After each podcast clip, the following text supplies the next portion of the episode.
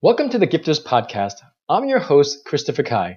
This podcast is sponsored by the GPS online program, which Forbes has stated helps entrepreneurs become professional speakers.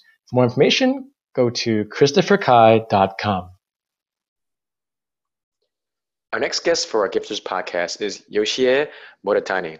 Yoshie has music programs for the youth using the Marisa Peer method. She helps young musicians to accomplish their goals and families by supporting them dealing with certain difficulties. Yoshie, thanks so much for being on our Gifters podcast, where your stories give to the world. You have the distinct pleasure of being our first music person. oh, great. Thank you so much. I'm so excited to be here. Yeah. So I actually always talk to people about how your story is a gift to the world. And I referenced a guy named Tom Shadyac. He's a film producer and a director. He produced Liar Liar, Bruce Almighty, Evan Almighty. He worked with Jim Carrey for many years. Mm-hmm. He grossed over a billion dollars in sales. And he, he told me a long time ago, he's like, the only reason why a story is inspiring is there's low notes and high notes. And you, as a mm-hmm. musician, as a conductor, I think that's quite fitting. Where, right? How did you get into your field of of music, and why did you decide to help the youth? Yes, of course. When I was as a youth, like uh, going through this process, like uh, you are doing something you love, but then you also encounter enormous difficulty, like uh, challenges, and uh, then you I myself had a very depressed time and I didn't know how to break through certain walls. And I went through those periods. Then as, after I started to teach, I see those kind of things in my students. Like for instance, uh, I had a student who had been in the youth orchestra program last few years, very cute, sweet boy. Uh, he's now 10 years old. Mm-hmm. But then like from like last year, he started to have a little bit of behavior problem during the orchestra practice. Like he started to kind of play around and uh, he's very talented kid, but uh, somehow he's not putting himself into the thing. Then I spoke to his mother. Then she said like a prior, like a half a year prior to that point, they started to have a lot of fight when she was helping uh, uh, private practices at home mm-hmm. and uh, somehow like every time like uh, it was kind of their teacher's request that uh, she for her to help him and every time when she was trying to go over the practice at home, they start to argue and he doesn't want to do what he, uh, she tells him, uh, him to do. And I was asking many things. Then I realized mother herself had a certain issue from her childhood. So I gave her some session and she realized certain events in her life uh, was putting so much pressure and then she was putting unnecessary pressure to him. And because of that, he started to resist and he didn't want to uh, practice uh, anymore, although he really loved playing violin. And uh, then after she had that realization, uh, she talked to him and she explained to him why he was, why she was acting like that to him. And he was able to understand it and their family relationship got much better and uh, then now he doesn't have such pressure so now he can start to enjoy practicing again and he's doing great now and those kind of things happens quite a lot like for instance there was another student who was also quite gifted uh, cellist and uh, I knew her when she was little. She was doing my music program. Then family moved then came back again. And uh, then when she came back, she was completely different person. She was a little bit naughty and always excited uh, girl. Like uh, when she plays music, there's always this electric element and uh, exciting. Then that part completely went away, and uh, like a, uh, she wasn't putting much of herself into playing. And uh, then I was asking her what's going on and uh, much things were happening. But uh, the family was quite religious and she wasn't able to express herself.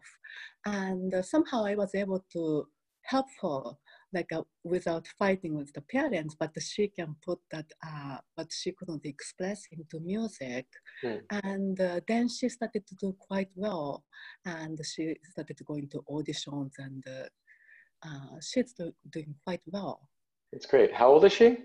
She's now 14. Okay. Yeah, I wish yeah. I had you when I was a, a kid growing up because I took piano lessons and I hated it. ah, and my yeah. mother forced me to take them, and my teacher at the time was just very strict, and she would always hit my fingers when I wasn't oh, in yes. tempo and in rhythm. And I didn't because the whole concept of tempo, for those of our listeners that don't know music, you essentially have to have a make believe what they call a metronome, like a like a beat, like one, two, three, four, one, two, three, right. four, and then you start playing the piano along right. this this this imaginary beat. And I I never understood because as an entrepreneur and as a person, I don't like structure. right. so every single time they're like tick tock, tick tock, yes. and I, I just hated that that structure, and I didn't understand. And so with what you were talking about, it just seems like you're very patient and and aware. Now this Marisa Peer method, if you yes. can explain to our listeners, what is that about and how does that help you help yes. students? Marisa Peer, she's a quite famous uh, British therapist. She, uh, she does kind of a hypnosis, but not only the hypnosis. He uses that uh, technique to be able to communicate to the subconscious mind. And uh, she, with this technique, you can find the cause event. Like there's a several event that gradually started to form, like a form your behavior, because like uh, our mind, our first priority of our mind is to keep us safe, keep us safe and alive, mm. and yeah. anything painful, uh, our mind does with all cost try to avoid it. And often those beliefs are created when we are really small, like three years old or five years old. And at that time, we didn't have much of cooperating, uh, uh, uh, I mean, skills to uh, cope with that, right? And then we decide to do, oh, I do this or I don't do that in order to keep myself uh, safe. Mm-hmm. And, uh, and uh, then later on, as a young teen or as a young adult, you might want to get into such things, like for instance, public speech. Like uh, when you're five years old, you said something and people tease you, then you would in- internally, without knowing, you decide, I'll never speak, speak up in front of people. Mm. But then in high school time, you might want to give some presentation and be cool or something. Then when you do it, suddenly this fear comes and you don't know where it comes from. And uh, so we were, uh, but all those memories are kept in our subconscious mind. And in this alpha state, you can communicate to uh, your subconscious mind why you are holding on to this particular belief. Then once you know it, because something in you decided to have it to in order to be safe. And you can also communicate yourself that you are not three years old anymore, and you have uh, all other things you want to do, and you com- you can communicate and you can create a change.